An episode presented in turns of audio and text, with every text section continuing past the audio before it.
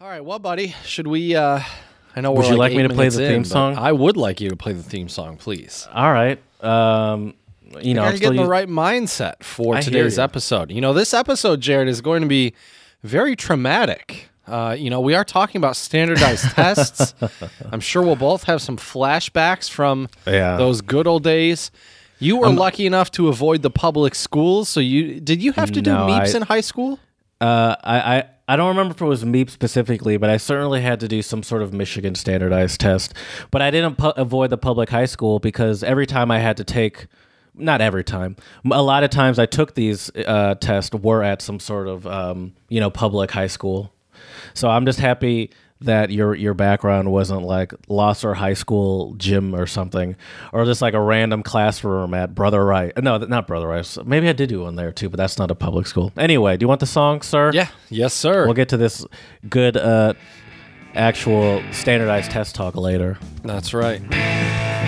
So stay tuned and grab your grab your bagels and your orange juice. Grab bagels. Oh, okay. That's what they used to give us in school when we had the, the tests Oh, really? those days. Yeah. I never got that. in the that. morning, we'd always get a bagel with some cream cheese and a little little thing of OJ. Yeah. Oh my gosh, I totally forgot about that. It would be like a Nutrigrain bar and a bag of pretzels that was supposed to sustain me for six hours. Right. Feels like it feels like uh, just like uh, discarded airplane snacks. All right. Well, hello and welcome to the Untranslatable Podcast. We are here today to talk about some of the issues and problems of standardized testing and also grades as well. We'll probably focus more on testing, but I think it's important to discuss grades a little bit as well. Um, we've definitely been having some talks at my work about grades um, and also about testing as well. And uh, one thing I realized after having a conversation with a lot of my students in China is um, it just dawned on me how many standardized tests they have as well. Um, so I thought it would be a fun episode today to talk about, uh, you know, why do we even do standardized tests still? What's the point? Um, and what are some potential alternatives as well to standardized tests? Because I do work in the field of education, so I feel like I would not be doing my full duty to you, dear listeners, at the Untranslatable Podcast by not uh, trying to give some suggestions as well. Um, so, without further ado, I'm looking forward to today's episode and also being joined by my partner in crime and my good buddy. What's going on, Jared? What's up, player? How's it going? How's it going? What's up, players? Um, Chad, I hope you're um, enjoying your white boy summer. I guess not, it's not summer yet. Getting prepared for your white boy summer. Maybe some new some new fits. Maybe updating the hairstyle. I don't know if you already have. I don't mean to be rude. Uh, are you I am familiar? by the way, are you familiar with white boy summer? I was going to ask you, yeah, what the hell is White Boy Summer? what what is that? Uh, wait, wait, can I can I tell you what I think it might be? What comes to my mind as a Well, let me just as a start by white saying- boy? Someone has originated it. So guess also Okay. who would originate the idea of white boy summer. White Boy Summer. I feel like this. I could see somebody like Post Malone making You this know, a thing. I think the person that that uh, that did originate the idea of White Boy Summer would, would, would like that. He he would appreciate that. It was uh, it was Chet Hanks. I Are don't you even know familiar who with that Chet is. Hanks? Chet Hanks is Tom Hanks' son. He's popular on social media. Oh, I've media seen him. I, he's um, he's been on a couple shows too, hasn't he? Pro- yeah, he act he's acted a little bit. He's popular on social media for his um his he does a uh, uh, a um like a patois Jamaican accent uh, that's some people find amusing, some people might find offensive because, as I said, he's Tom Hanks' son. But he also um, has originated the idea of the white boy summer, and he's saying, you know, not some Trump shit is what he said. Here, I can just play it for you. Why not? Who cares? It's right here. Hey guys, um, look, I just wanted to tap in really quick. I just got this feeling, man, um, that this summer is uh, it's about to be a white boy summer. You know, take it how you want. I'm not talking about like Trump, uh, you know, NASCAR type white. I'm talking about you That's know, what I was thinking. you know, me, um, Jon B, Jack Harlow type white boy summer. You know what Do you know who Jon B and Jack Harlow No, are? I don't know who either of those people Jon are. B is an R&B singer. Jack B is uh, or Jack Harlow is like a rap a rapper. Are they both Uh, white? Yeah. Mm-hmm. Okay. I've Uh, never heard of anyway, them. that's just it's so funny. You know nothing about what ha- what's happening on social media. And, and in my own culture, Jared, I'm so out of touch in my own culture. yeah, yeah. How you you should be up to date on the white boy summer. You didn't get an email about it. d- do I lose my white card? Is that is that what happens now? yeah, I might have to get rid of this drop. player? You, you really, I, you you're not even earned. You haven't even earned it. That's so weird. The white boy summer. When I hear that, I what I think of is I think of some Trump shit. I think of like.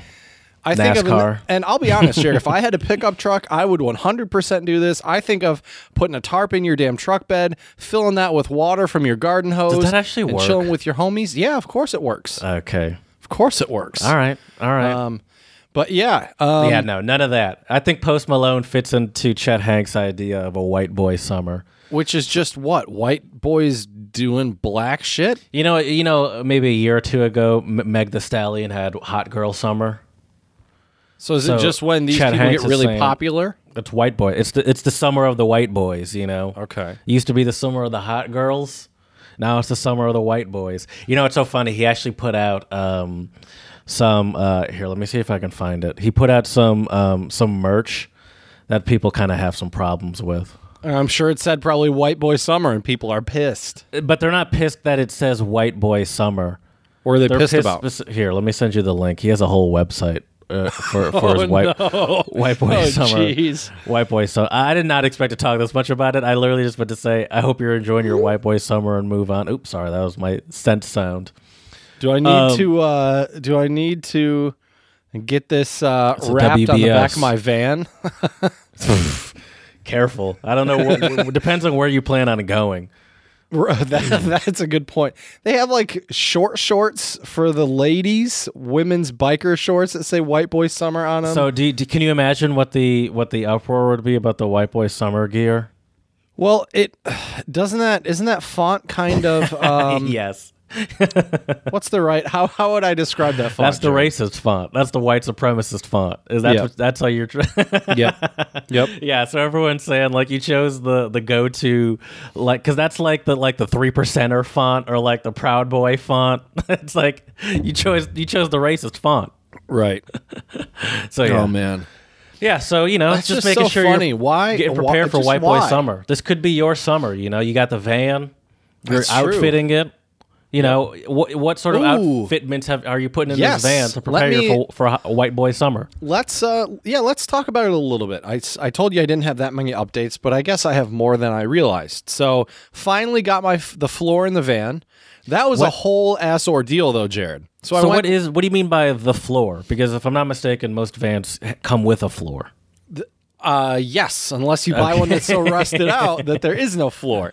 Um, so what what I needed to do was when I when I tossed the bed in the back of the van, um, because of the little drop where your feet would go if you sat where you usually sit in the back, um, it's not level. So You need a uh, flat surface. Exactly. Exactly. So what ended up happening was earlier this week I went to uh, first try to go to Lowe's and got like this very high pressure like laminate wood board. It's a little bit different than plywood. Um, it's a little bit smoother. Uh, it's it's three and a quarter inches thick, so it's fairly thick wood, and it's it's not light. I mean, it's it's definitely um, a, a little bit cumbersome to move around. Um, but anyways, so uh, this was the ordeal though, Jared. So and and now I know I need to call places first before I go. Because what happened was, I went into Lowe's, went into the lumber section, found the 4x8 piece of wood I needed, um, struggled to load it up on a cart. Then, thankfully, a dude at Lowe's, uh, a guy that worked there, saw me struggling and he was like, Here, let me help you. So he helped me. And I I'm go, sorry, So but that seems like it would be hilarious to watch. I mean, well, I felt like an idiot, so I'm sure it was hilarious to watch. Um, but anyways, so uh, then I asked the guy, I said, "Where can I go to get this this cut?" Because you know most most hardware stores will have a saw, and you can just get it cut to a d- the dimensions you need. And so he goes, "Oh, oh, no cutting today. The saw's broken." And I'm like, ah. I'm like, all right, well, I'm gonna need your help to unload this and put this back then. That's like when you go to McDonald's and the ice cream machine is broken. It's always broken. How And so- convenient. right and so then i'm like all right i'll i'll see what other you know hardware stores are nearby that you know i can call and hopefully they'll have the wooden stock and they'll cut it. So I called the other Lowe's that was in Ypsilanti. Uh, so it was about a 25 minute drive from where I was. Called them. They had the wooden stock. And then thank God I asked them first. I said, um, Do you have someone in to cut the wood? And they're like, No, sorry, uh, our saw is actually broken. So two Lowe's on the same day Yeah, had a jeez. busted saw. So then I'm like, all right, well, let's try Home Depot. So I called uh, Home Depot and You hear uh, that, the- Lowe's? What? Sorry, I go. I said, you hear that, Lowe's? That's right, Lowe's lost my business. Um, so I called Home Depot on the first one. That I told the guy the specific uh, measurements. It was 75 inches long, 46 inches wide, and he said, "Yeah, we can't cut that." And I'm like, "Well, wh- what do you mean?" And he's like, "We can only cut 48 inches." And I'm like, "Well, that literally will not fit in my van. Like, it, it's going to be too wide, and it won't be able to fit on the floor." They can only cut very specific sizes. apparently this I guess they must have had an older saw, and certain saws they have certain dimensions. have, like I guess pre preset spots you right. can put it. I guess Jesus they need to go by um, um, increments of 12, 12 inches. So that's why it was. uh, They had to go with forty-eight, and so, which I'm like, okay, but why can't you just cut an inch off of each side after you cut it at forty-eight? but anyways, um, I wasn't going to argue with the guy, so I called. Finally, I called another Home Depot in Brighton, and I called them, and then finally they're like, yeah, we have it in stock, and I told them the dimensions, and they're like, oh yeah, we can cut that, no problem. So, so I ended All up right. driving half an hour to Brighton, finally got it. And the nice thing is, Jared, I have enough extra wood from the floor that I'm going to use that to make a table. So did you just you, did you just put it? You bought it, Mm-hmm. and then you just wheeled it out to your car and just laid it down on the floor. Yep. There. Yep. And then uh, Is there any what- way you have to lock it down?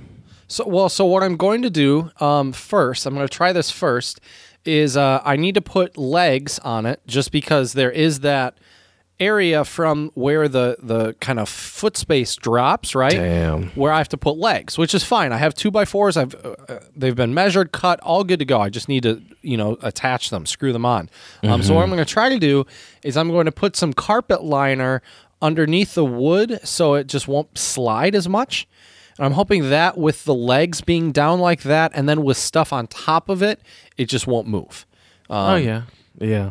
You could also like stuff like rubber or some some sort of like squishy material in like if, if it does slide around like in in the side of it. Well, I was driving So it it around. locks it in. When I was driving it around, I hit the brakes hard a couple times just to see, and it didn't move one bit. Mm, and that and that was when I didn't have anything on it either. Um, so, but I'm hoping just having those legs on the ground will help stabilize it a bit. Um, plus, having the carpet, um, like the carpet um, material underneath it, um, that's like kind of sticky. Um, that should help it as well. Um, and then, then yeah, we'll have to see. But anyways, you ask though, what, how, how I'm gonna, you know, Prepare for pimp your out white boy my summer. Mhm. yeah, exactly. I hate that term, by the way. That's so ridiculous. But but anyways, Jared, uh, you asked, so let me answer. So for my white boy summer, I am uh, what I'm going to do is I'm ordering a uh, tapestry to put on the ceiling.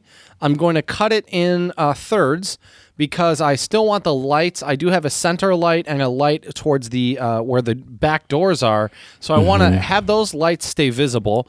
And then after I attach the tapestry, I'm going to attach that to the ceiling just with double sided tape. I initially thought of like maybe stapling it or or even like using some thumbtacks, but I figured you know what a, a tapestry is not heavy. Double sided tape will work fine. And then what I'm going to do as well is then I've bought six LED rechargeable like USB rechargeable lights that you can uh, they come with a remote and you can just push the top of the light um, to turn it on. So I'm going to put those in the back. I already have my shower curtain divider up. So you know when I'm sleeping you can't see from out front. I do need to still get my window cover so that's on the list but anyways this is going to be a white boy summer, all right. This That's is right. coming along. And and your spring break is what? Two weeks away, isn't it? no spring break has come and gone um, spring break is long gone Oh, you passed it. Yeah. you Yeah, didn't we do it. You didn't go to Traverse City. I I didn't have everything ready in time When was spring break? What In the what the hell? in March Oh, Yeah. what? I can't. you just Yeah. you just thought you'd slide slide by. We'd never mention that you didn't go to Traverse City. Well, that's because the van wasn't ready. I'm still going to go. Okay. Um, and I have two wineries that I'm uh, going to go check out while I'm there, and at least, uh, well, probably not check out, but just get a couple bottles of wine because I You're not going to go on a tour. You've never been on a wine tour before. I have, Actually, that was what I was doing the last time I was in. I Traverse can't believe City. I thought we were all. Pre- I thought this was all in preparation for spring break. I didn't even realize spring that was break my had come and hope, gone. but I just didn't have didn't get everything in time. Okay. Um, plus, I didn't All get the van serviced in time and all that good stuff. But listen. uh, I'm not mad. I'm just disappointed. That's all I'm saying. Well, Jared, you know, I'm just saving it for my white boy summer. You know, that's the that's the plan. True. you don't want to blow your load too. Uh, bad choice of words. I was about But, to say, uh, whoa there, whoa there, Jared. This is a kid-friendly podcast or family-friendly podcast, I should say. But um, but anyways, the tapestry though, Jared, it's pretty cool. It's actually Yeah, this it's not um, kid friendly. Don't say that. Right. No, no, it's family friendly. Um, but the tapestry is pretty sweet, dude. It, it looks like um, it looks like if you were laying down in the woods and looking up, and you see the moon and then a bunch of trees. Mm. Um, and so I think that'll look cool um, up there with the LED lights. Um, and then Yeah. oh, the other thing I have set up, I have a, a magnetic towel rack, so I can like hang stuff. I have a couple other magnetic hangers in different spots, so like uh, once I start traveling, I can easily put like my my toiletry So- bag up there, towels, Oh, shirts, what have you. My my curiosity is because I, I see how this is going. Mm-hmm. What what what is considered finished? I feel like you could be outfitting this thing for the next six years and be like, I'm not done will, t- yet. I will haven't tell you exactly what anywhere." finished is. finished. Uh, so, well, here here was kind of my checklist, Jared. Uh, One Mm-hmm. of the first things, which probably isn't the most practical, but it's very important, is get, getting a working radio. Because when I bought the vehicle, there wasn't a radio. So, um, so got the radio, so we can check that off the list. Um, get get the floor level. That's kind of step number two. That's almost done. Um, already have you know put together the bed frame, made sure the bed fits in there and everything like that. Um, put up the shower curtain. So really, the last steps are getting the uh, window covers, um, especially like for to you know um, with Reflectix. So if it's really hot out, I can put that up and it will reflect the heat away uh, and keep it cool inside. And then in the winter, I can flip those window covers inside out, and then it will have. Um, Genius. and then it will bring the heat in and keep the heat inside the van. Um, and then after that, I'm good to go. I'm, I'm gonna say you're you're just about done. It seems Yeah. like the final stuff is pretty easy. Just right, and then the rest of it is things. just figuring out the other nice amenities I would like. Like I have a Sure. cooler I ordered that is just the perfect size where it will fit right next to my bed, so I can grab some snacks while I'm too lazy to get up out of bed. That's always a plus. Also, though, Jared, that cool will, uh, cooler will double as uh, a seat if you want to, you know, sit.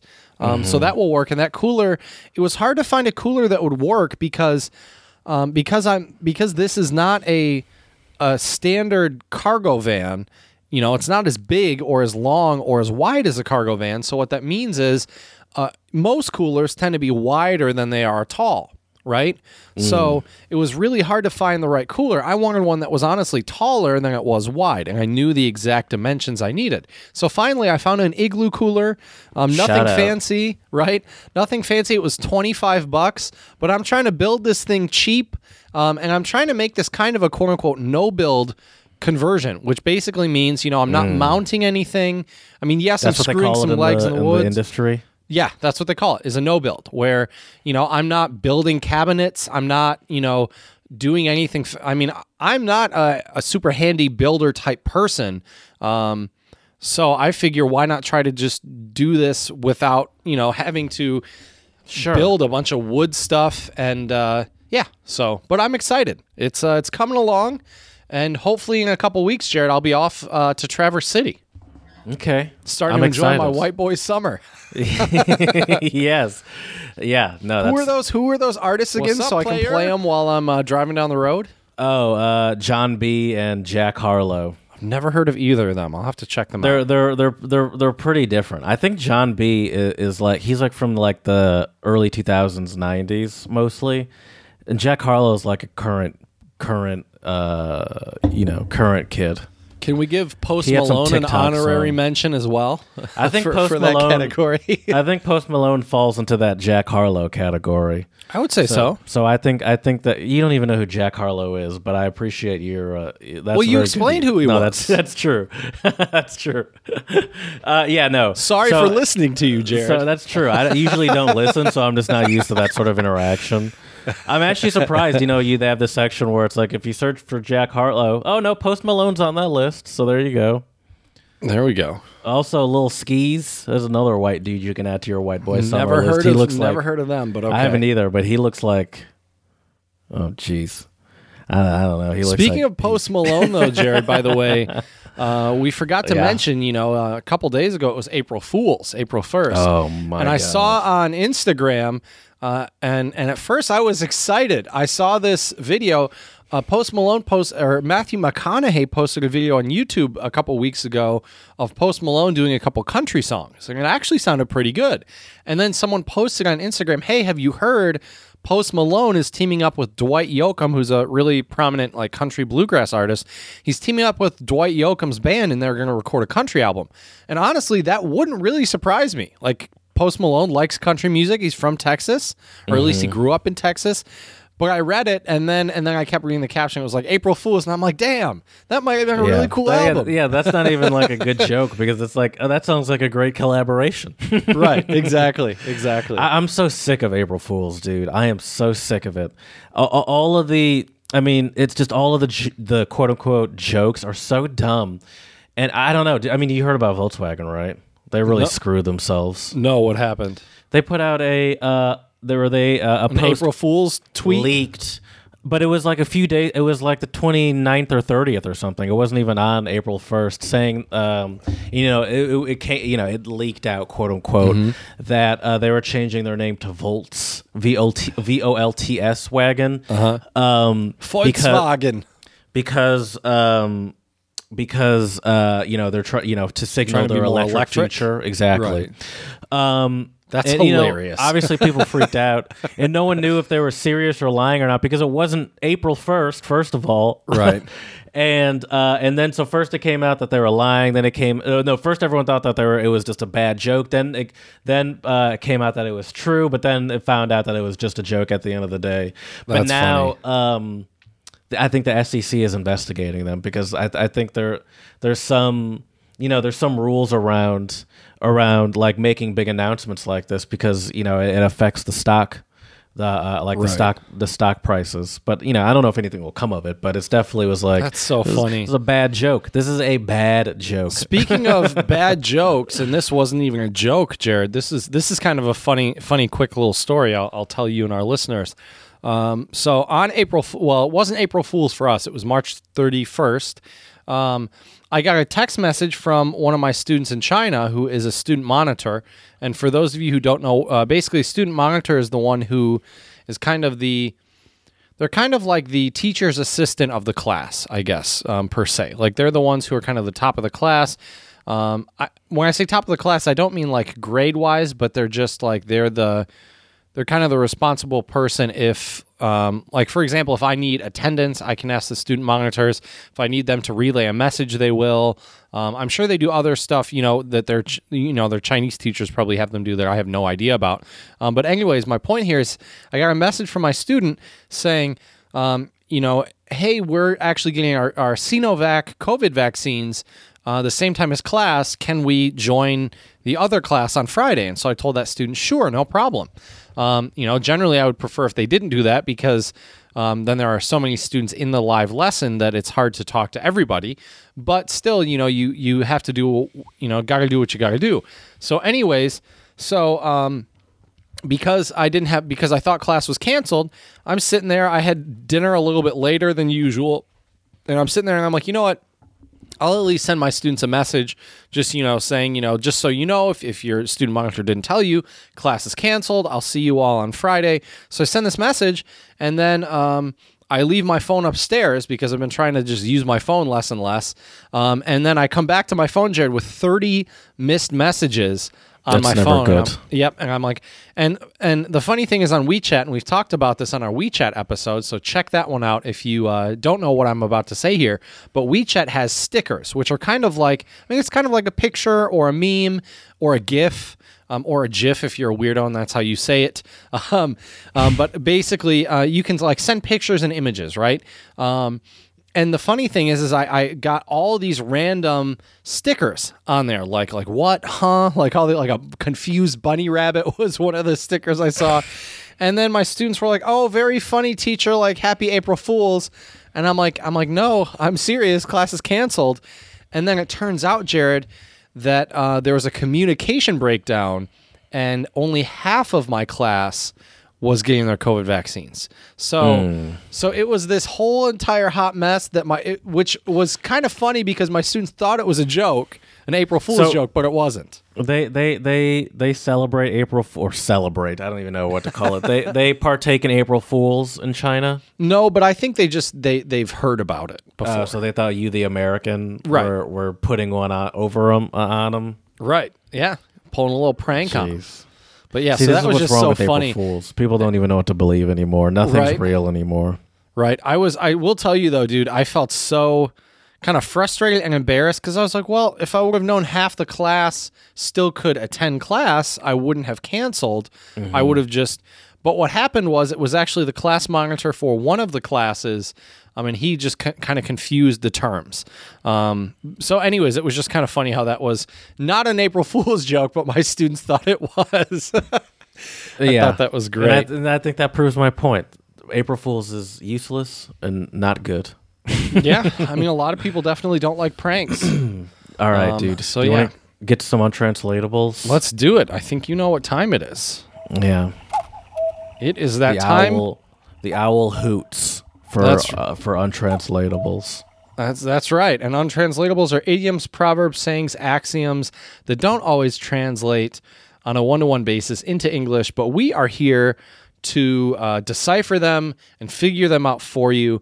And I will get us started today, Jared, with a Spanish untranslatable: tener mala leche. Something about milk. Mal, you know what mal is in Spanish, don't Bad. you? Something Uh-huh. about tasting bad milk or something. Having bad milk, yes, tener. Oh, tener. I see. Uh-huh. I think I think said with an M for some reason. Sorry, tener mala leche, to have Okay. bad milk. Yeah, I could have gotten that one if I really put my mind to it.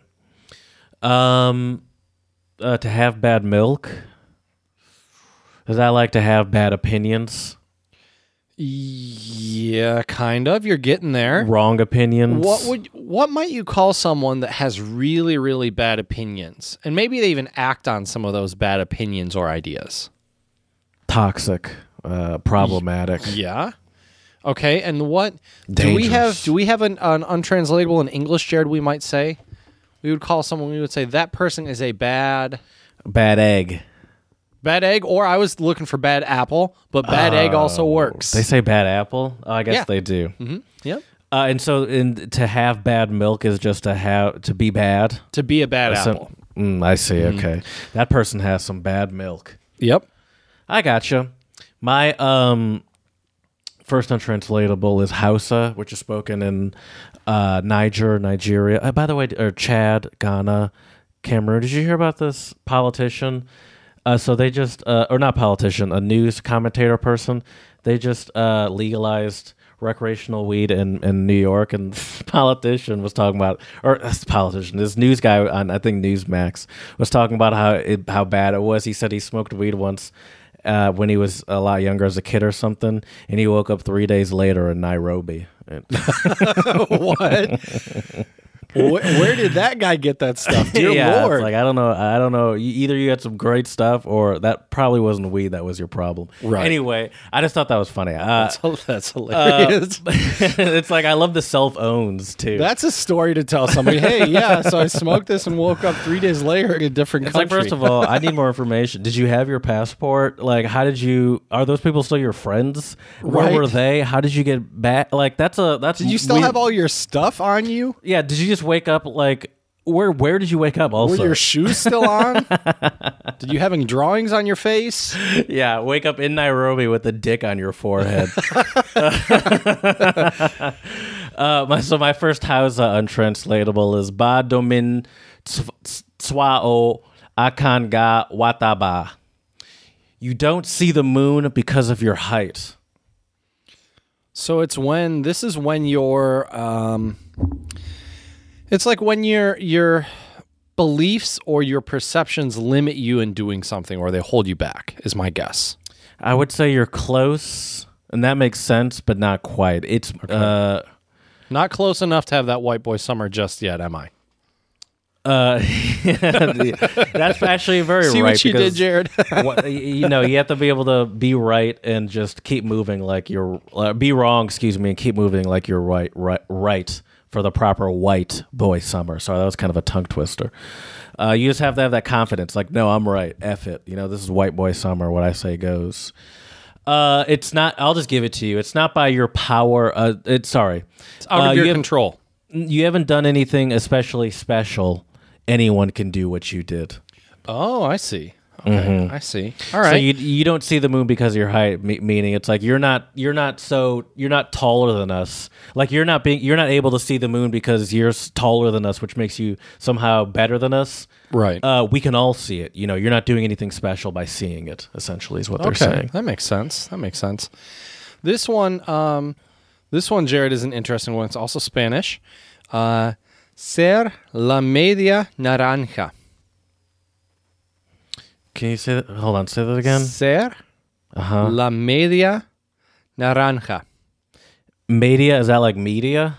Um, uh, I think it means half or middle. Oh, jeez. All right, just give me the. Uh, just give to me the be the half orange. to be the half orange. To be the half orange. To be like, Like, the I would say, Jared, if we're being uh, no, no, I would say it's kind of the opposite of that. I would say out of Hmm. the two of us, Jared, you are definitely the half orange of the podcast. I'm giving you a compliment here.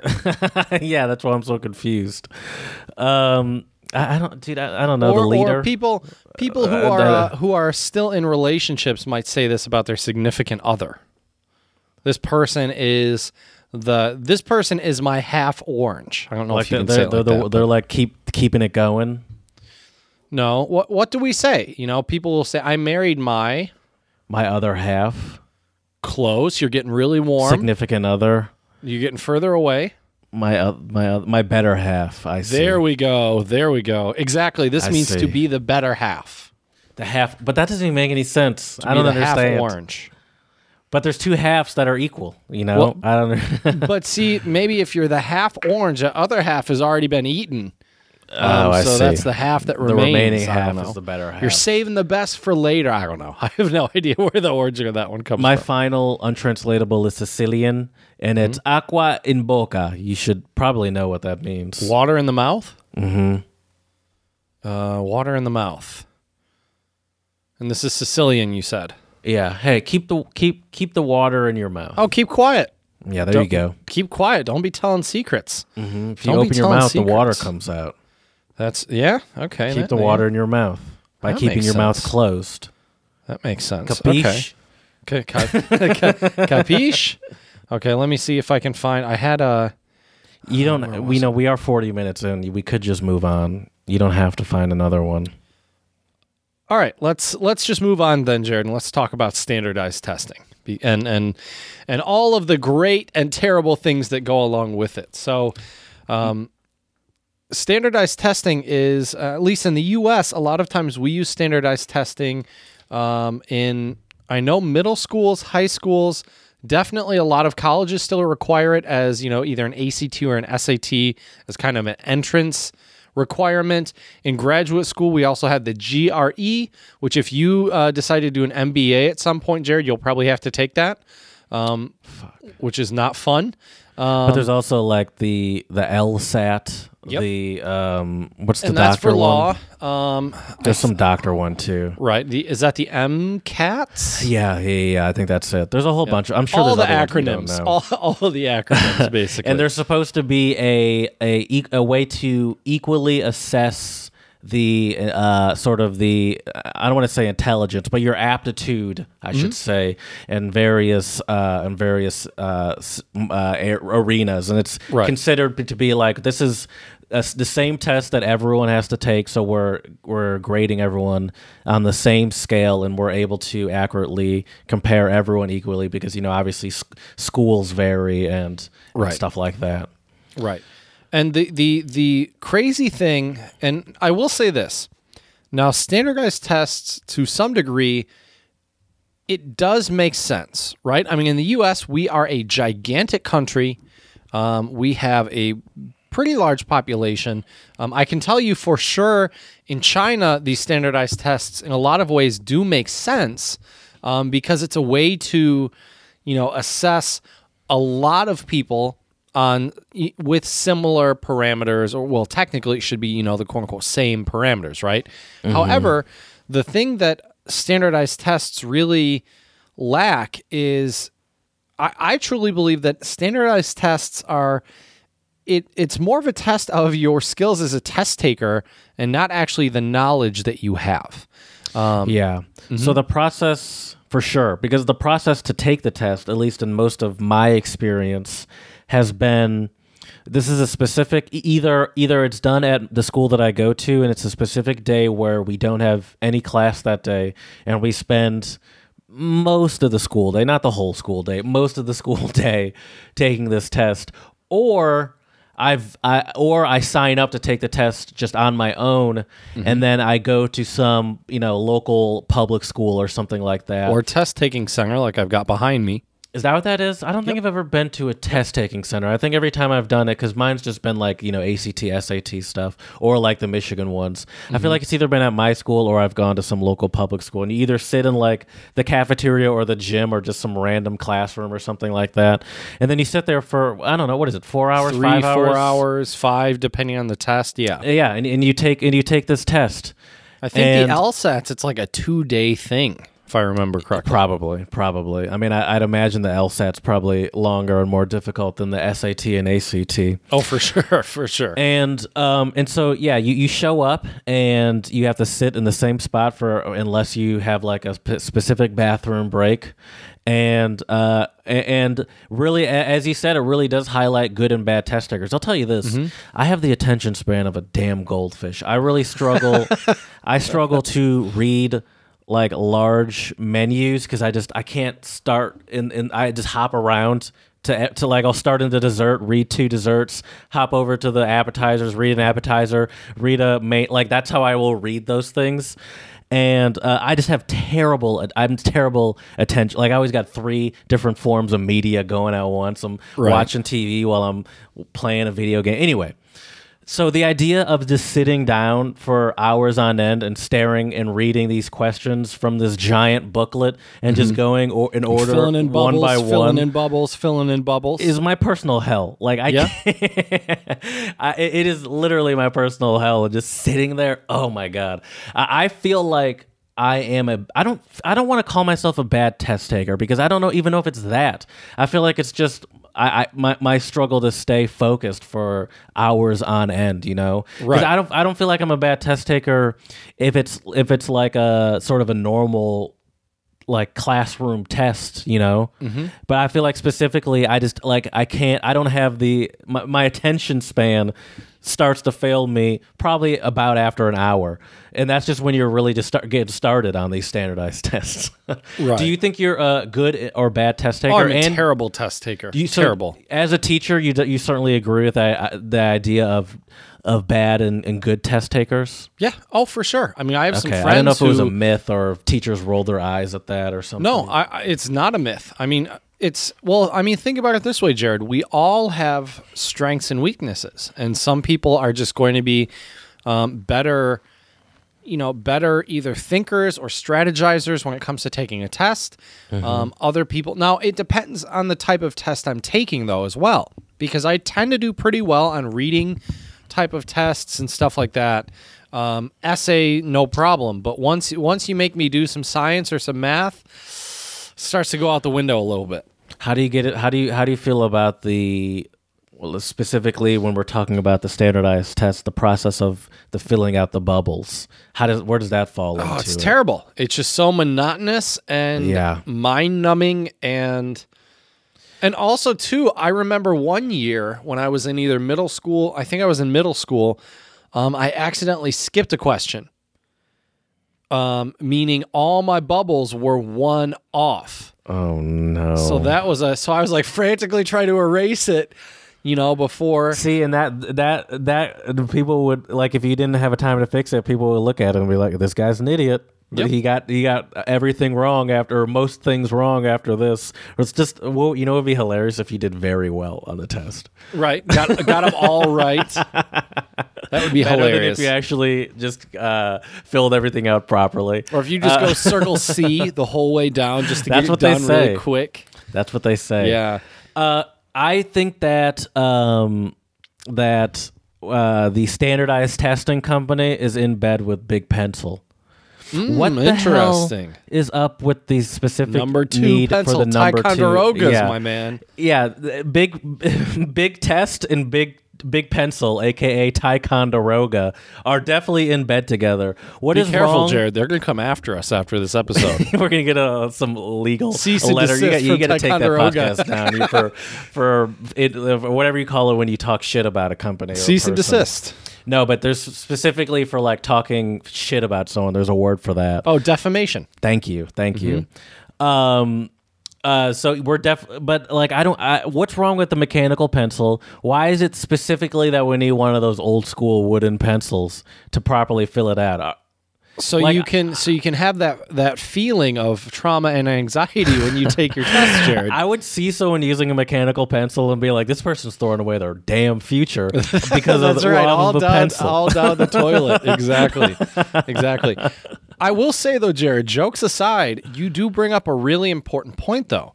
Mm. That the majority of these standardized tests are actually run Yeah. by private companies, for profit companies. And I am a firm believer that there are a few fields where we should not really have for profit companies. And one of those fields is education, the other field is medicine. Now, some people might call me a crazy socialist or a commie Mm. Yeah, or whatever you, you because liberal. of that. What do you Um, know? But you know, I mean, Just if you look your at Europe, right? Just exactly. Just listen to your Post Malone, drink your White Claws in your van, and enjoy your white boy summer. Um, but yeah, so so anyways, you know, I do think though that the fact that and the funny thing is, Jared, is when I was in grad school, and this was when I always used to be a little bit ske- skeptical of these standardized tests, right? But we took a look at some old versions of standardized tests for children. Um, now, granted, these were um, ESL standardized tests for kids to like kind of test, like if you immigrate to the U.S. as a child, it kind of just tests where you are. And I tell you what, Jared, some of these questions, the way they were worded, we had a, a class of you know eight or nine native speakers of english and then five or six non-native speakers but i mean their english was flawless.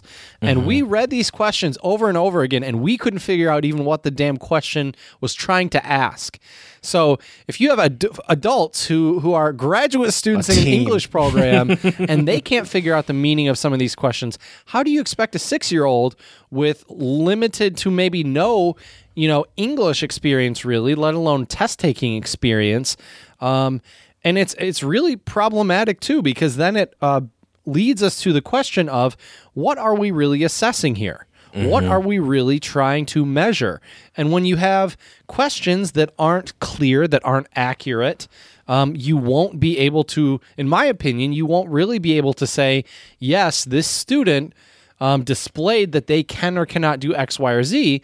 Um, and the other thing is, too, with a lot of these standardized tests being multiple choice, I mean, it's kind of a toss up. You know, how do we know if they knew that or if they just guessed?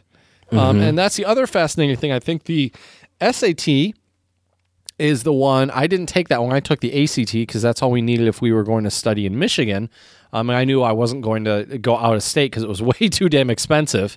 Um, not that Albion was cheap either because it certainly wasn't. But I was um, to say, like you went to a private uh, liberal right. arts school, But at know. least I got a pretty no, decent you can say scholarship it, Chad. You were you were afraid to leave your parents. It's okay. That's right. Terrified, Jared. Absolutely I kind of was too. I think that's part of the reason why I stayed in Michigan. But um, but yeah. So, anyways, though, it's it's just so problematic. You know, these for-profit institutions. Also, the way we test. Well, I mean, there there are a lot of biases to this these tests. Now, obviously, I'll tell you why it's racist in a bit. Mm-hmm. But even just the the um like the financial aspect of it, you know, like I remember um when I was a kid, I took like a I took a pre SAT.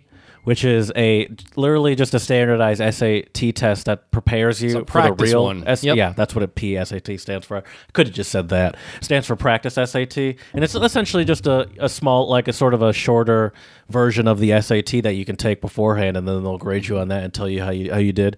Obviously, you have to pay for it. It's a company.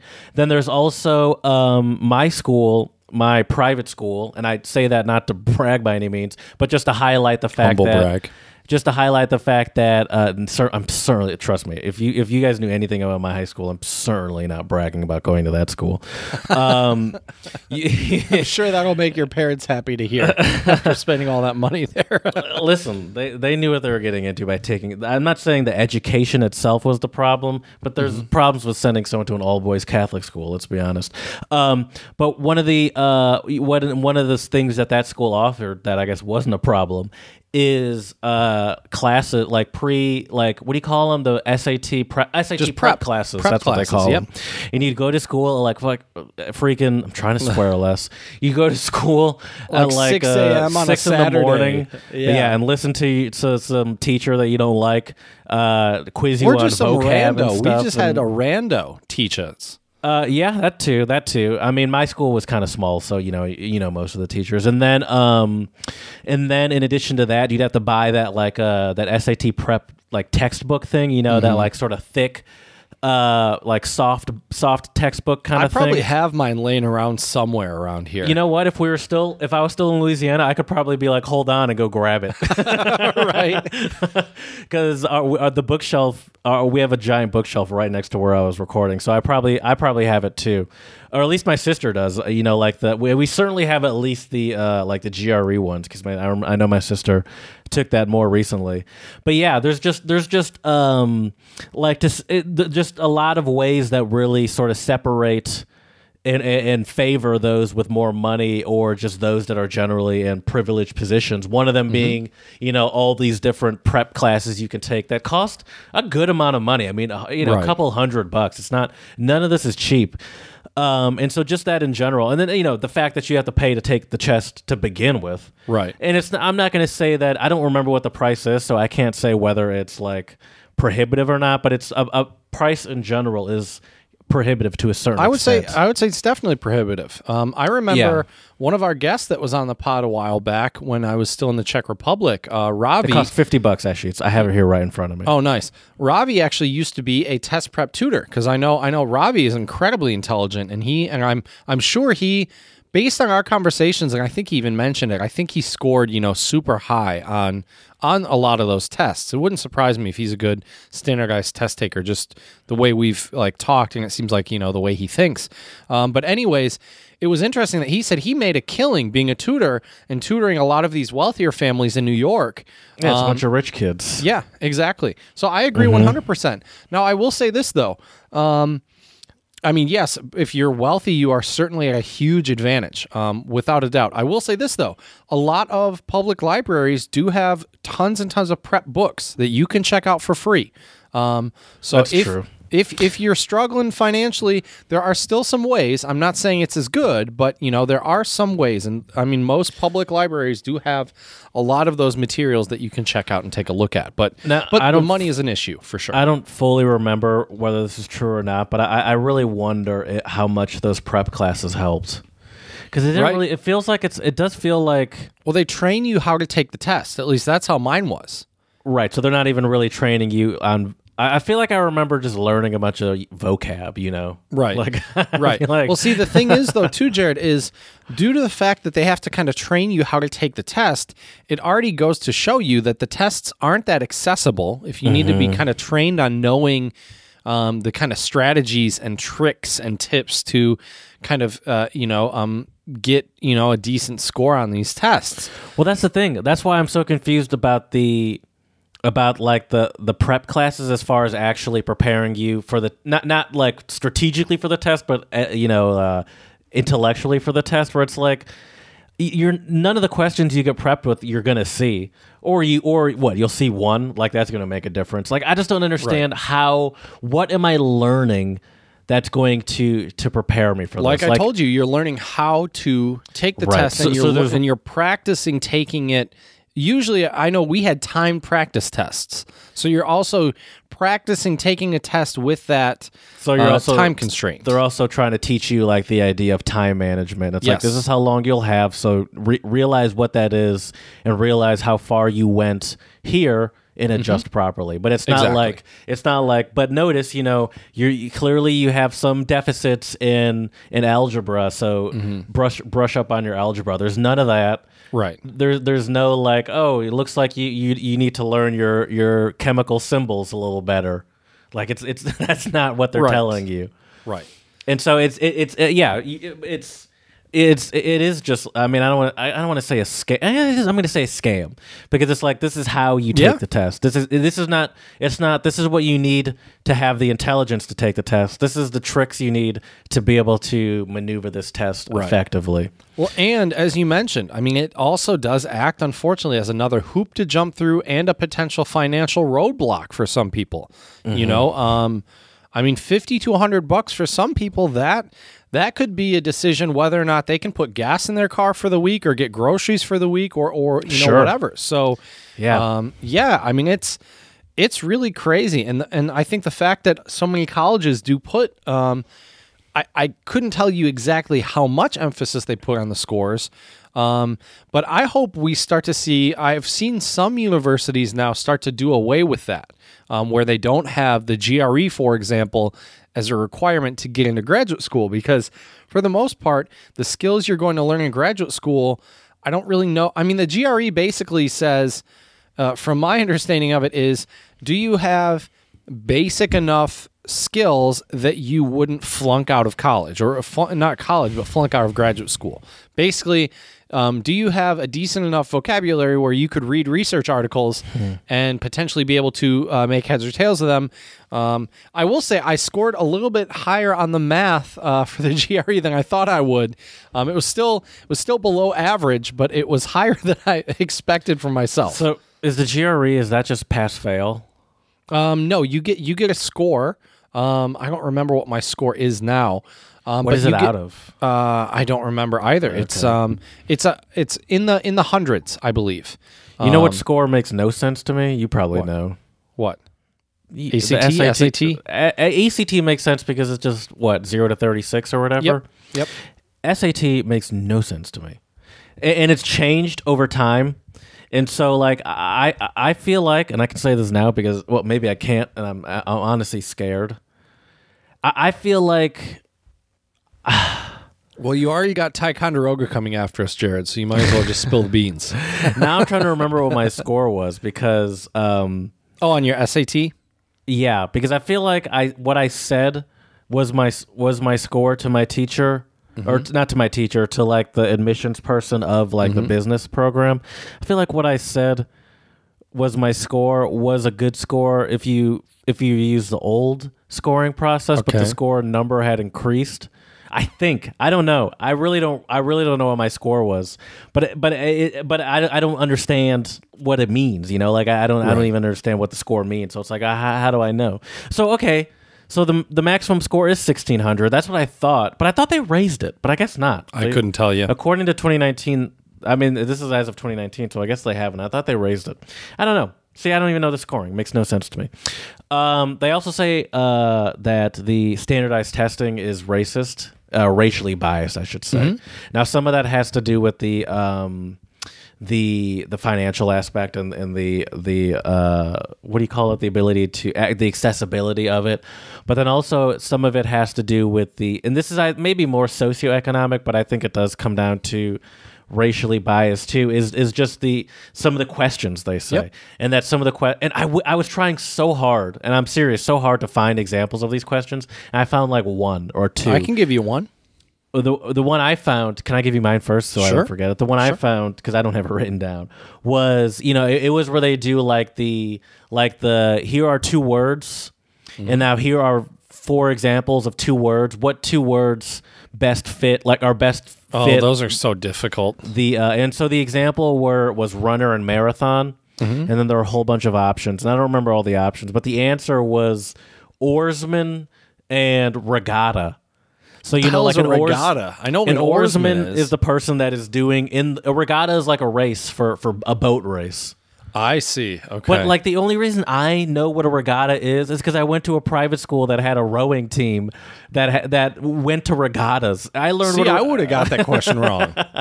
but it's just but but it's uh, but they do say that these questions like i- i- in like questions like this they are specifically sort of focused at your quote unquote average American but you're but it's like this sort of like you know white suburban there's a Mm-hmm. Uh, what was the one you you uh you knew you could think of Yeah, so and and this isn't from me. This is actually shout out to my old high school history teacher. We had to talk about bias in standardized testing in high school actually in my social studies Wow. class. Look at So that. So, shout out to Mr. Koenig. Um he he's a he's a great guy. I've seen him Shout out Mr. a little bit Koenig. around town. Um but anyways, um what he said was um and he grew up um I don't remember if he grew up in Taylor, Michigan, or where he grew up, but he grew up somewhere where you know there was a, a pretty decent black population. And he said that one one test uh, question that that he remembers from high school back in the day was. Um, uh, it was an example about uh, Thanksgiving food. Tune in. We had a Thanksgiving episode a while back, um, but all the Thanksgiving food examples, Jared, were like you know more white people types of Yeah. food they were giving. Yeah. Um, and you know, if you grew up in a black family, you might just not be familiar with. Um, I forget the exact food. It might have been like peach cobbler or something. I don't remember what the food was, but it was like a food where, um, you know, there it was. oh maybe it was uh sweet potato pie or what do you guys like uh Pumpkin pie. Thank you. Maybe Yeah, it oh, was yeah. pumpkin pie. That's a big. I think a that big that split. might have been it. That might have been pie it. is certainly white community, and sweet potato pie, pie is the black community. Right. So so yeah, so it was interesting when he mentioned that just because uh, I had never really thought about it before. So he was Right. challenging my, you know, 16-year-old sophomore brain into thinking about how and it's something that seems so simple, where it's like, well, it's not like it's not that these black people don't understand Thanksgiving. it's Right. It's like, well, let's take like we don't eat that at Thanksgiving. Let's let's go down the rabbit hole a little bit further, Jared. So now, if we want to talk about not understanding the test language, uh, as a language teacher, I also can't. Uh, I can't not mention, or I can't avoid not mentioning. Uh, sorry must for all mention. the de- double negatives here. Um, think about students where English isn't their first language, or Yeah. or students must who be a nightmare. um, yeah, or and the funny thing is too is a lot of these tests you could have certain sections. I think you could probably translate them, but because these are run by private companies, they might not want to pay somebody to do that. Um, and these tests just aren't always fully accessible. So, um, and and you know if you are administering these standardized tests to an English language learner, um, and depending on their proficiency of English, if they don't have a great command of the language just yet, they're not going to do well on the test, most likely, unless they just randomly circle the correct answer. Um, and so, what that means, though, is that these these poor children get terrible test scores, which can hurt. Um, just it, it can hurt um, kind of their confidence as a student. It can, you know, just make them feel like they're not smart, they're not a good test taker, what have you. Um, and you're already kind of putting these students in a negative position, you know? Yeah, for sure, for sure. Um, but but uh, you know the the people that use this test as a as a decider would be like, well, this person's not prepared, you know, because they can't, you know. But but you know, Right. that I, To- like well, to some degree, I mean, yes, you do need to have a certain level. I'm not saying I agree with that, by the way. Right. I'm just saying that that's what they would say. Right. Well, and I I will say that to some extent, I mean, your English needs to be good enough so you can actually, I mean, so you can actually take classes and participate and actually learn. You know. However, um, yeah, but but I don't see these companies really trying to bridge the gap. And based on at least what we had discussed quite a bit where I was in grad school a few years back, it seemed like there were still a lot of issues and problems with that.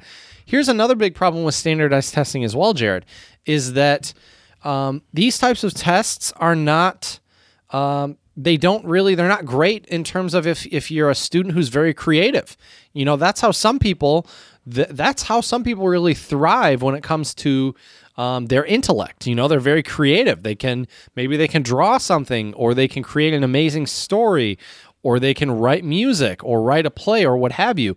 Um, so so then the question is well how do we assess these types of students What is intelligence really? You know, yeah we we are question. we are letting we are letting these people tell us what it means to be intelligent, and it, and and and and it has no representation to the real world.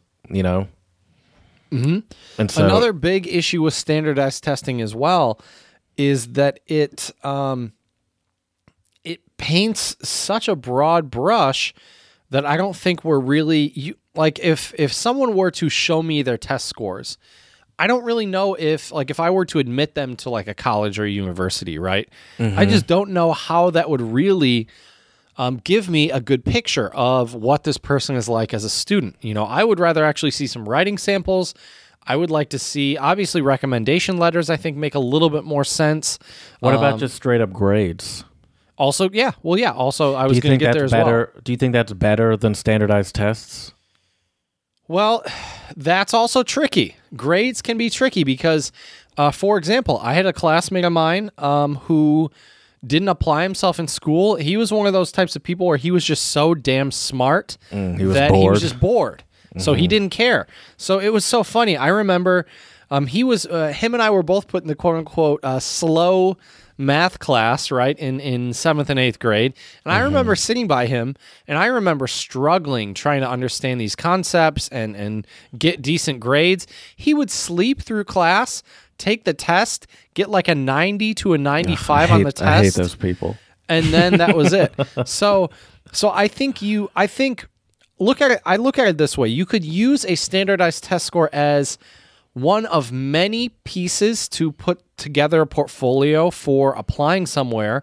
However, how much you decide to give that standardized test score a value um, is is the big question here because you know I once again I had a classmate uh, who did I think he got a 34 on the ACT and a 36 is the highest. Jesus. He could have gone almost anywhere, but because his GPA was like a 2.0, there were a lot of places that weren't willing to take him. And you know, I um and I had a pretty decent GPA in high school, but I didn't have the highest uh, standardized test scores. So, you know, I was able to get in and get a scholarship at Albion um, because of I think my my GPA. Um, you know, if it was certainly based on test scores, your boy probably would have been going to community college the first two years. Yeah, yeah, yeah. I, I think I think I was kind of in the same boat as you. My my uh, standardized test scores were were pretty uh, um, uninspiring, but I had a pretty good GPA. Right. You know what the biggest issue that I see though, Jared, with standardized tests and with grades is that it it totally changes the way uh, we teach and the way students learn. So, for example, if if we could wake up tomorrow and there were no more grades and no more standardized testing, I understand this is an extremely radical viewpoint here, um, but let me just use this as as an example. So we wake up we wake up tomorrow, no more standardized tests, no more grades. Um, I think students would, and this is obviously a very idealistic view here, but I think a lot of students would actually put more emphasis and have a better understanding of why they're learning what they're learning instead of just learning to pass a test or get a specific grade. Um, And I heard this with so many faculty I met with this last semester at my job. You know, I heard a lot of faculty complaining about all the students really care about is their grades you know? And the whole point especially of college is to learn the necessary skills so when you graduate you can be a productive member in whatever field or workforce you enter. And so when your focus is purely on your grades and getting certain grades after you graduate you know say, let's take engineering for example right? Say say you cheat on all your engineering exams so you can get your 4.0 you graduate you get hired by this really solid uh, let's say tesla hires you um, you're making the big bucks you move out to texas um, and then they realize oh you you do not actually have the necessary practical knowledge um, to actually apply what you learned in graduate school or or or your bachelor's, um, and you're not going to be a good fit for this job. So I think we're actually doing stu- students kind of a disservice because when you're so focused on grades and tests, you're not really focused on what are the skills that I'm actually learning. Um, and that's what what I really started to realize, Jared, during especially during this current job of mine, is how much in grad school really helped me, and I didn't realize it because I was also so damn focused on my grades. Sure. I mean, you don't know any better. Right. That's that's the end all be all is the grades. Right, which is which is really I think we do students a giant disservice. I always wonder too how many how many other Picassos or Mozarts or um, Nikolai Teslas or uh, you know these great minds are are out there in these children and then the way our education system is we just beat the creativity out of them we indoctrinate the shit out of them and then they end up you know being a shell of what they once were you know there was a i think the quote from picasso was something like um, every every child is an artist. The challenge is uh, keeping that artist creativity mentality whatever until as you age as an adult you know? And i think must- schools do a good job of of beating that out of us. We must think of the children. I agree. What about the children? Exactly. Well, and the thing with the children as well, Jared, is the standardized tests uh, are incredibly stressful, um, incredibly anxiety inducing, I would say. Yeah, dude, for And, sure. and the other negative thing about standardized tests with public schools in the U.S., um, maybe some of our listeners abroad don't know this, but in the U.S., a lot of funding is based on standardized test scores. So once again, we're coming kind of full circle here because the teachers then begin teaching more content about the tests so the students can do well so they can keep their jobs. So it's kind of this never ending cycle of you know um, and these standardized tests as we've mentioned they are written by for-profit corporations private businesses and a lot of times these And the tests are not industry. always Don't forget the pencil industry. that's true too. That's true too. A lot of these pencil. tests, though, they weren't. It's not like these tests are written by people who were teachers or who are in education. Um, I'm pretty sure almost anybody with an English degree. Now, I could be wrong about this, but I'm pretty sure almost anybody who gets a degree in English. Um, you could definitely be a content test writer for Pearson, which is one of the big companies. Because I've actually gotten job offers sent to me because of my TESOL degree um, to be like a uh, basically you're called an item writer. So you just write test questions. Um, but the funny thing is, Jared, if you think about it, how can I know what types of test questions to write for an ESL test when English is my native language? I mean, I could certainly do it, but the problem is, is I think when you have certain people write test questions, um, you know, are these really the best people to be writing these? Yeah, probably not. Probably Right. not. Right. Um, what else here? I did want to mention though some strategies or some solutions outside of standardized testing. So let me let me mention a couple of those. So so number one, Jared, there is this um, this really popular um, way of assessing students now in in foreign languages called can-do statements. And they're exactly kind of like what they sound uh, sound like. So students will actually um, basically kind of grade themselves.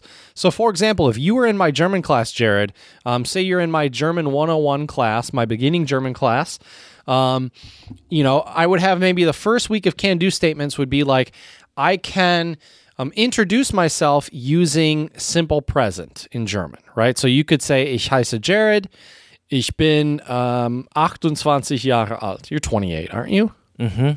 Um, so you would like go and check off those can do statements. And then with a can do statement, you know, if you check those off, then the way I can make sure um, you know that you're grading yourself accurately is, is then we can do some activities where you would have to do that right so so we would do you might do a partner interview with a classmate and you would introduce yourself and i would walk around the class and just monitor and make sure um, so I mean, that sounds great, but that sounds like way more work than just handing out a standardized test. Well, but I think that could be another. That's a great point, Jared. I think that's another reason why we still see so many tests.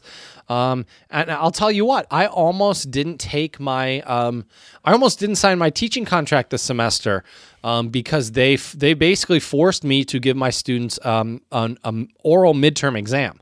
Um, and um, in my opinion, I think my students could show their their speaking skills in other ways than just like a one-on-one interview with me. Um, I would have rather had them do some type of project or presentation, but you know that's that's not traditional enough for uh, for my colleagues in China to appreciate. So so unfortunately, I have to do some of these. Mm-hmm. No one tests. cares about your new age techniques, Chad. Just Exactly. give them a test. exactly. Exactly. um, but can do statements are a really big one, especially in language learning right now. Then there's also this um, the other thing that I really like is uh, it's called gamification. And gamification is basically where you tur- you turn your class, and especially with uh, online classes, it, it, I think it lends itself well to this. Uh, I mean, we are still in a pandemic, people. I know it's hard to believe, and I know people are slowly getting their vaccines, which is great. Um, but we're still we're still in this pandemic, and so but gamification, Jared, basically means instead of like giving each each student the same assignment. What you do is you give your students different options of assignments and then they kind of collect points or if you're a gamer it would be called xp right experience points basically um, as they go throughout the semester which i think that's a super cool way to I could get down with that. yeah, to grade your students, they give you put your students a bit more in the driver's seat of their own education because they can pick and choose which activities they do and they don't do. Um, now, the difficulty I can tell you on the teacher side for that is just making sure you have enough activities that that students are still demonstrating the correct skills they need to demonstrate. So, for example, if one of the skills you wanted your students to demonstrate is maybe um, like um, distilling a lot of important information and presenting it in a very clear fashion, what you could do is you could offer them, uh, if you have students who want to write a paper, they could write a paper.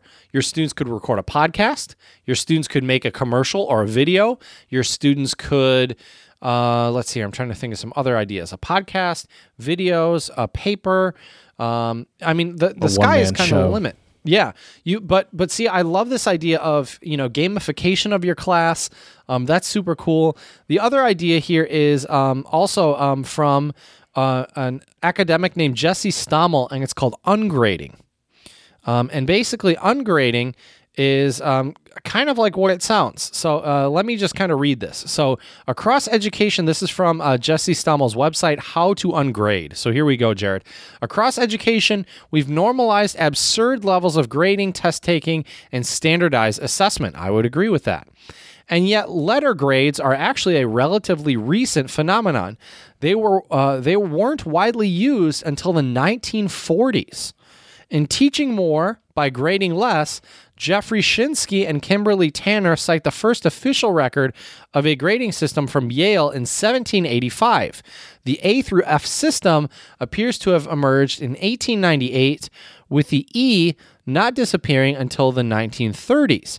The 100 point or percentage scale became common in the early 1900s.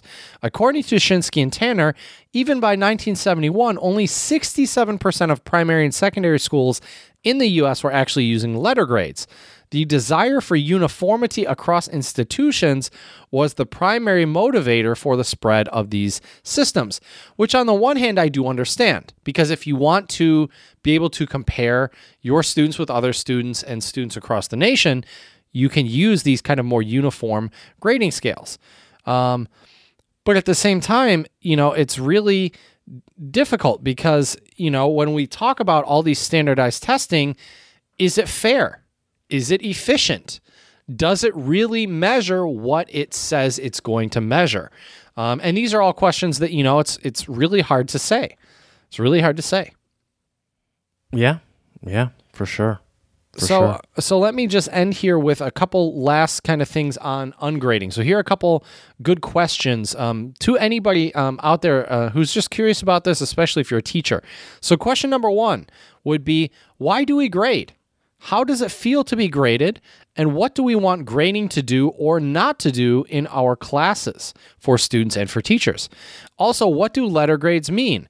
Um, so I remember talking to a colleague of mine and back in the day, uh, they they work in STEM fields, and they said back in the day you were happy when you got a C in your STEM classes because C was kind of C was the average. Nowadays, like our generation, C you know we do have the we do have the phrase or saying C's get degrees. However, I've I never heard that before. you've never heard that before, really? No. Uh, you're learning all sorts of new stuff today, Jared. yeah, Um, no, yeah. But but see, that's my point though, Jared, is that our generation, I think, we are so grade focused, grade motivated, that like C's are almost like a D or an E or an F now for a lot of people. And a C is a totally acceptable grade.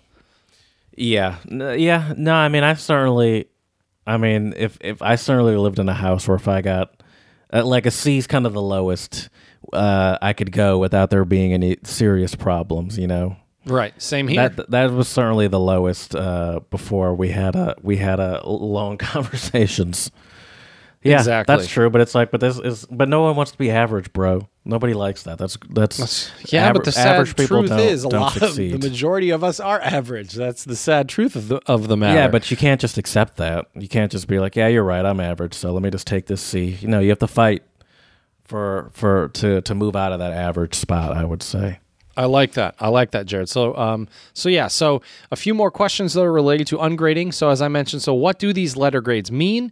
Do they have any intrinsic meaning, or is their value purely extrinsic? Uh, does uh, assessment mean differently when it is formative rather than summative? And basically, Jared, I'm sorry for all the academic mumbo jumbo and jargon right now, but let me try to, um, you know, put this more into um, common language here. Um, formative assessment, Jared, refers to very regular kind of low stakes grades. So, so doing like a like a short pop quiz, doing a little like you could even do a quick discussion. You could do, um, you know, just answer a few basic questions. Whereas summative assessment, this would be like a big final exam or a big midterm, and those obviously generally have more anxiety associated with them they're generally like way higher stakes, right? So you're taking this test that might, like my students in China, they take what they call the Gaokao, which is the entrance exam, and that basically will make or break your future. Like if you fuck up on that test, like good good luck. Sorry, I, I think I just used our one uh, or two second f bomb okay. today. Um, it was worth it though. Um, also though, Jared, the bigger question. We've been talking about testing and everything, but we have to also mention that this co- falls under the umbrella of education, right?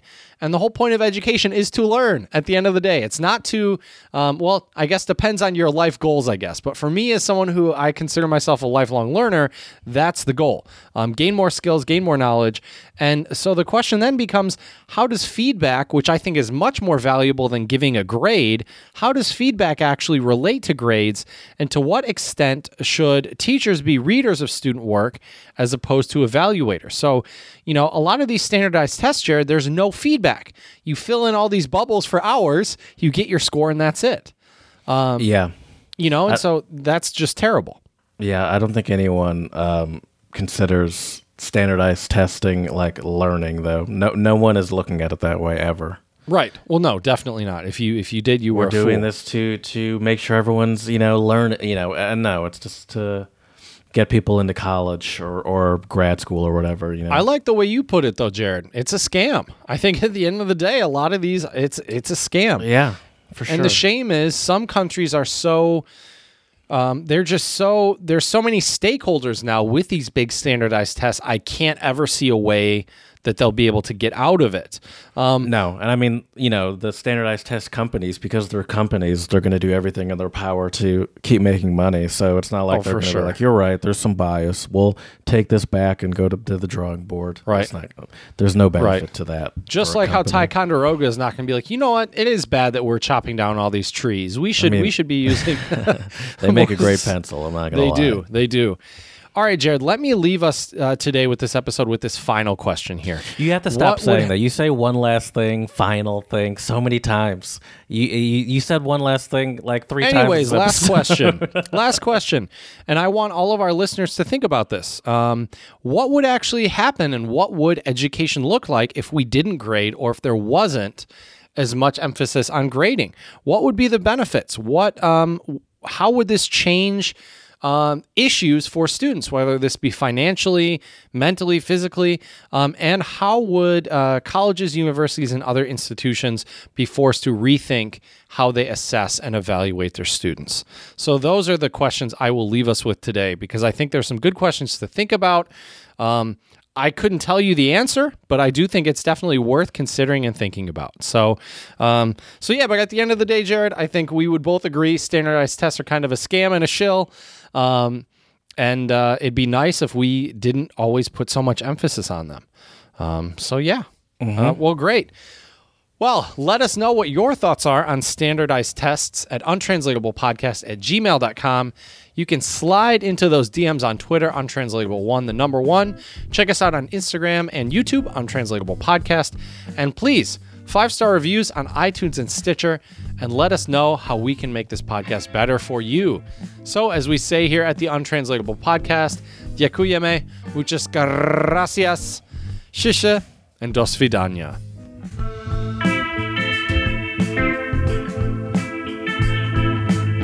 Speaking of grading, I have a little bit of grading to do for my classes this weekend. Oh, you have a lot of grading to do. I didn't know you gave out like uh, assignments like that. Well, so the assignments I do, they're like a it's a weekly packet. So it's it's technically four activities per week. Two are discussion activities. One's an idiom activity, and one's a vocabulary activity. Um, and then th- this first round of uh, packets, we're just going to give them like a credit, no credit. So if you did it, you get full credit. Um, then the next time, though, we will be looking more closely. When I say we, it's my teaching assistants and I. Uh, we will be looking more closely at um, like making sure they're they're you know using the correct language, um, also checking to make sure they're actually using the appropriate vocabulary words in their discussions and everything. Um, but yeah, so not, not I will tell you this, Jared. Grading is probably my least favorite thing about teaching. Yeah, I can imagine. It seems like it would be pretty monotonous. It's just kind of busy work. I w- if Yeah. I could, Jared, if I could just give credit, no credit on everything, and then just be able to spend more time on giving my students actually good feedback, Mm. um, I think that would be so much more worthwhile. Yeah, spoken like a true lazy person. No, I'm kidding.